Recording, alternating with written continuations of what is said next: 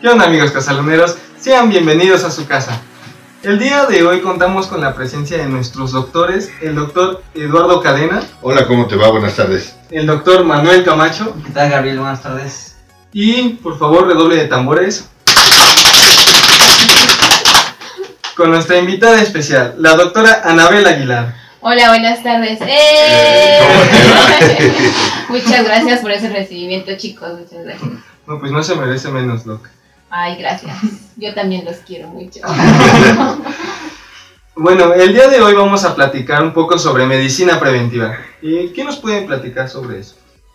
Bueno, la medicina preventiva es básica, ¿no? En, en todas las mascotas. Y como su nombre lo dice, vamos a prevenir que nuestras mascotas se enfermen con la aplicación de vacunas. Cabe señalar de que nosotros no hacemos las vacunas, son los laboratorios especializados, nosotros la aplicamos. Y el responsable del poder inmunológico de la vacuna es el laboratorio. Bueno, además de, la, de lo que son las vacunas y medicina preventiva, eh, pues también están las desparasitaciones, ¿no? De hecho, eh, es como se recomienda su primera consulta, en la cual vemos ahí toda su, su medicina preventiva, vacunas, desparasitaciones, algunas cuestiones de, de manejo, las básicas, ¿no? Alimentación, algunos cuidados preventivos, profilácticos. Este, bueno, eh, para eso ya la, serviría bastante la primera consulta. Pues sí, eh, es muy importante, como dicen los doctores, que son vacunas, desparasitaciones. También es muy importante saber este, a qué edad empezar a vacunar y desparasitar. Por ejemplo, desparasitar podemos empezar al mes y medio eh, y vacunas lo ideal sería a partir de los dos meses. ¿Y por qué no antes? Porque pues ya nuestro, lo que son los perritos y gatitos, pues ya estuvieron previamente con su mamá. Es muy importante que tomen este, la Chichi. leche materna, exacto. Ajá, porque ahí también adquieren ciertos anticuerpos en el calostro, que es fundamental para las mascotas, este, en el caso de los cachorros. Y posteriormente, pues sí, este, complementar esa inmunidad, como lo comentan los médicos, con lo que es las vacunas y este, prevenir lo que son este, los parásitos con las desparasitaciones. Y aquí, bueno, la pregunta es, ¿qué es primero, la desparasitación o la vacuna? Bueno, pues lo ideal sería primero la desparasitación. Eh, igual eh, se puede hacer este desparasitación realizando un copro, que se puede realizar aquí en la clínica. ¿Para qué? Para ver qué tipo de parásitos hay, qué carga parasitaria tiene, por ejemplo, el cachorro, para ver qué tipo de desparasitante vamos a utilizar o va a ser el más recomendable y poder seguir haciendo o seguir monitoreando al paciente para ver si ya está libre de parásitos o seguir haciendo estudios y ver cuántas eh, dosis de desparasitaciones va a necesitar nuestro cachorro. Cabe señalar que muchos de los propietarios de los cachorritos, de los perros y gatos, no, no siempre traen a la mano una muestra de excremento. Y muchos eh, nos, nos sugieren que desparas- desparasitemos de manera preventiva. En ese caso usamos eh, desparasitantes de amplio espectro. Y repetimos solo las dosis de acuerdo a lo que nos reporte el dueño, ¿no? que, que observó en las en las heces de los cachorros que así si expulsó parásitos o no. Pero pues es, es complicado, ¿no? Porque pues si, si yo no levanto la caca de mi perro, pues mucho menos voy a andar ahí buscando. Pues deberías. No, pero a veces no es necesario que andes ahí expulgando. Eh, si arrojan parásitos, eh, se ven eh, este, en las heces eh, como arrocitos blancos o unos más larguitos como este, ligas, podría decirse, que son eh, amarillitos y largos. ¿Se pueden ver literalmente los gusanitos? Sí, Sí, sí, como sí. una marucha. Sí, exacto. Incluso, incluso Como las maruchas que se come el doctor este, Camacho. bien, bien ricas. Sí, sí, qué rico. No, incluso hay, un- hay unos perritos que les llegan a, a vomitar o les llegan a salir por las fosas nasales. Me ha tocado ver esas, esas cuestiones. ¿Se me se le antoja? A veces. Bueno, ¿y cuál es el cuadro de vacunación que se debe de aplicar? Bueno, el cuadro de vacunación que este, recomendamos, por ejemplo, aquí es eh, aplicar una pupi, o en el caso de, perritos, es una pupi, este, a la semana manejamos una vacuna que es Yardia, eh, después manejamos eh, una quíntuple, posteriormente una, lo que es vacuna de bordetela, que es muy importante esa porque más si en algún momento pensamos dejar a nuestras mascotas en guardería, en hotel, es muy importante es que, que, tengan esa vacuna.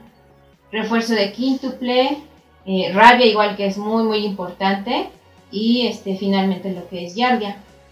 Ese sería en el caso de perritos, por ejemplo en gatos es otro esquema de vacunación. Eh, Doc, no está aquí de adorno. ¿Nos puedes decir cuál es el esquema de vacunación de los gatos? Es que me veo bastante bien. este, de los gatos, aquí de los gatos es este, se le aplica una vacuna triple felina. A los 15, 15, 20, 21 días se puede aplicar el refuerzo, igual de triple felina. Eh, hay, bueno, hay dos variantes ahorita. Eh, podemos tomar a, a, la semana una muestra de sangre para ver los anticuerpos de leucemia si sale negativo, pues eh, se vacuna, ¿no? Si sale positivo ya no. Eh, y aplicamos la vacuna. A los 15 días podemos poner la de la rabia, o al revés, ponemos la de la rabia y al final dejamos la de leucemia. Ese es el cuadro básico. Ahora, también hay que señalar, este, porque mucha gente nos dice, hay que poner la vacuna quíntuple, pero no saben qué tiene la vacuna quíntuple, uh -huh. ¿no? mucha gente ahorita con la pandemia se espanta del coronavirus y la vacuna quíntuple trae coronavirus. O sea, el coronavirus ya lo tiene, ya se maneja desde hace muchos años, ¿no? Pero el coronavirus que afecta a los perros no es el mismo que afecta a los humanos. Uh -huh. Y la vacuna quíntuple tiene coronavirus, parvovirus, este, leptospiras, moquillo. Eh, moquillo para influenza, hepatitis, ¿no? Eh, y mucha gente no, no sabe qué tiene ¿no? la vacuna. O muchas veces nos preguntan, ¿y qué es la bordetela? Uh -huh. Se conoce también como tos de las perreras o, o la yardia, ¿no? Por ejemplo. Que es un problema este de vías digestivas. Uh -huh. Y quiero resaltar que muchas de esas enfermedades son zoonóticas, ¿no? Es decir, que también nos pueden provocar alguna enfermedad a nosotros. Eh, bueno, en cuanto a yardiasis, pues Um, sí, pero es difícil, mira. La, la eh, hay una controversia ahí a veces con esa vacuna, dicen que sí puede proteger o no, aunque afecta más a cachorros y eh, incluso podemos encontrar hasta en el agua potable. A los, a, a los humanos también podemos tener Iardia y no pasa nada. Yo creo que más bien es el problema con los cachorritos, pues apenas sistema inmunológico va creciendo y por eso les, les afecta. Pero sería esa la... Ah, bueno, y también hay otra que es este, importante, que se llama eh, leptospira. Esa sí hay que tener mucho cuidado, porque pues sí es de reporte obligatorio. Eh, eh, eso nos puede, nos puede dar la enfermedad a nosotros también. Si llegamos a ver algún perrito con esa enfermedad, pues si tenemos contacto, pues hay que hacernos algún análisis de laboratorio para que no tengamos otros problemas, ¿no? Y con el perrito, pues ver la, la opción, aunque ahí se, se recomienda pues prácticamente la eutanasia, ¿no? Porque será un portador sano si, si sale vivo, ¿no? Sí, lo que comentábamos del problema que tiene en Coyoacán, ¿no? Que ahorita se ha visto mucha leptospira en, en, los animales domésticos, pero el vector que se ha encontrado transmisor son las ardillas. Entonces, en el sur de la Ciudad de México, se empieza a tener ya un problema de salud pública por las ardillas. Y es la leptospira la que la transmite. Sí, eh, bueno, las ardillas no son el único portador o vector. No, no, no, son roedores en general, las ratas, los ratones, eh, es eh, el hospedador intermediario. Uh -huh. Uh -huh. De ellos son los que transmiten la, la, la enfermedad y los protegemos con la vacuna múltiple.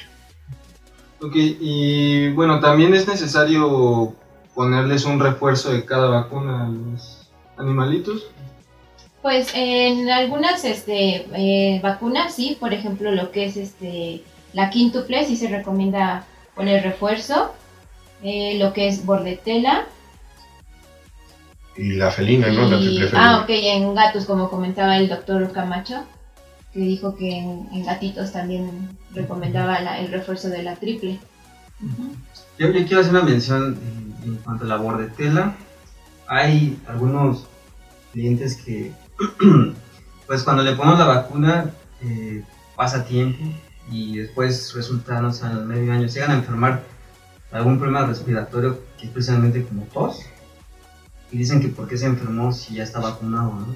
O sea, hay que, hay que mencionar ahí, que aclarar que la vacuna de bordetela es, es contra, específicamente contra la bordetela bronquiecéptica, que está en lugares eh, más, este, o se predispone en lugares cerrados, por ahí, por eso tos de las perreras.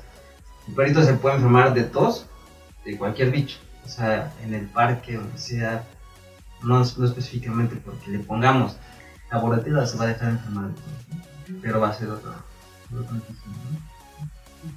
y también algo importante que es, este, como comenta el doctor, o sea, que vacunen también anualmente, o sea, no solamente cuando estén de cachorro, porque sí hay que estar reforzando esa inmunidad cada año, cada año hay que estar revacunando. ¿Y también a los animalitos que son geriatras?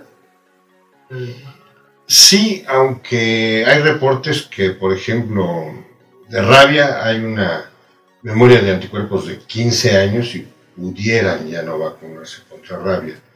Pero enfermedades como parvovirus o moquillo sí afectan mucho a cachorros o perros seniles. Entonces, moquillo, parvovirus sí es recomendable en perros ya seniles. Entonces sí es necesario que cumplan su cuadro de vacunación desde que nacen hasta... Hasta gerontes, ¿no? Ya, Todo ya- el trayecto de su vida. Sí, si bien hay memoria de anticuerpos, eh, es recomendable mantener cierto nivel de anticuerpos en el organismo de- del animalito, ¿no? Bueno, pues nosotros nos podemos seguir explayando y podemos- no, Entonces, el doc se puede invitar las maruchas. Que y se traiga nosotros, su marucha. nosotros podemos seguir platicando. Pero Sí, cómo no, le seguimos hasta la hora que tú Que nos traigan dispongas. café, galletas. pues nosotros a gusto, pero, pero creo que por el momento lo vamos a dejar por aquí y después podemos seguir retomándolo. ¿Cómo no? Ok, sí, claro. Bueno, les agradecemos muchísimo haber estado aquí con nosotros. Y muchas gracias, Doc Manuel Camacho, al Eduardo bien. Cadena y No, a la. Anabel Aguilar. Muchas gracias por la invitación. Me encanta estar con ustedes. Bueno, pues muchísimas gracias. Eh, amigos, si tienen alguna duda sobre este tema, por favor no olviden mandarnos sus mensajes, escribirnos sus comentarios, sus sugerencias. Tampoco olviden suscribirse a nuestro canal, a nuestro sitio web oficial casaluna.com.mx y a nuestras redes sociales donde nos encontrarán como MX Casaluna.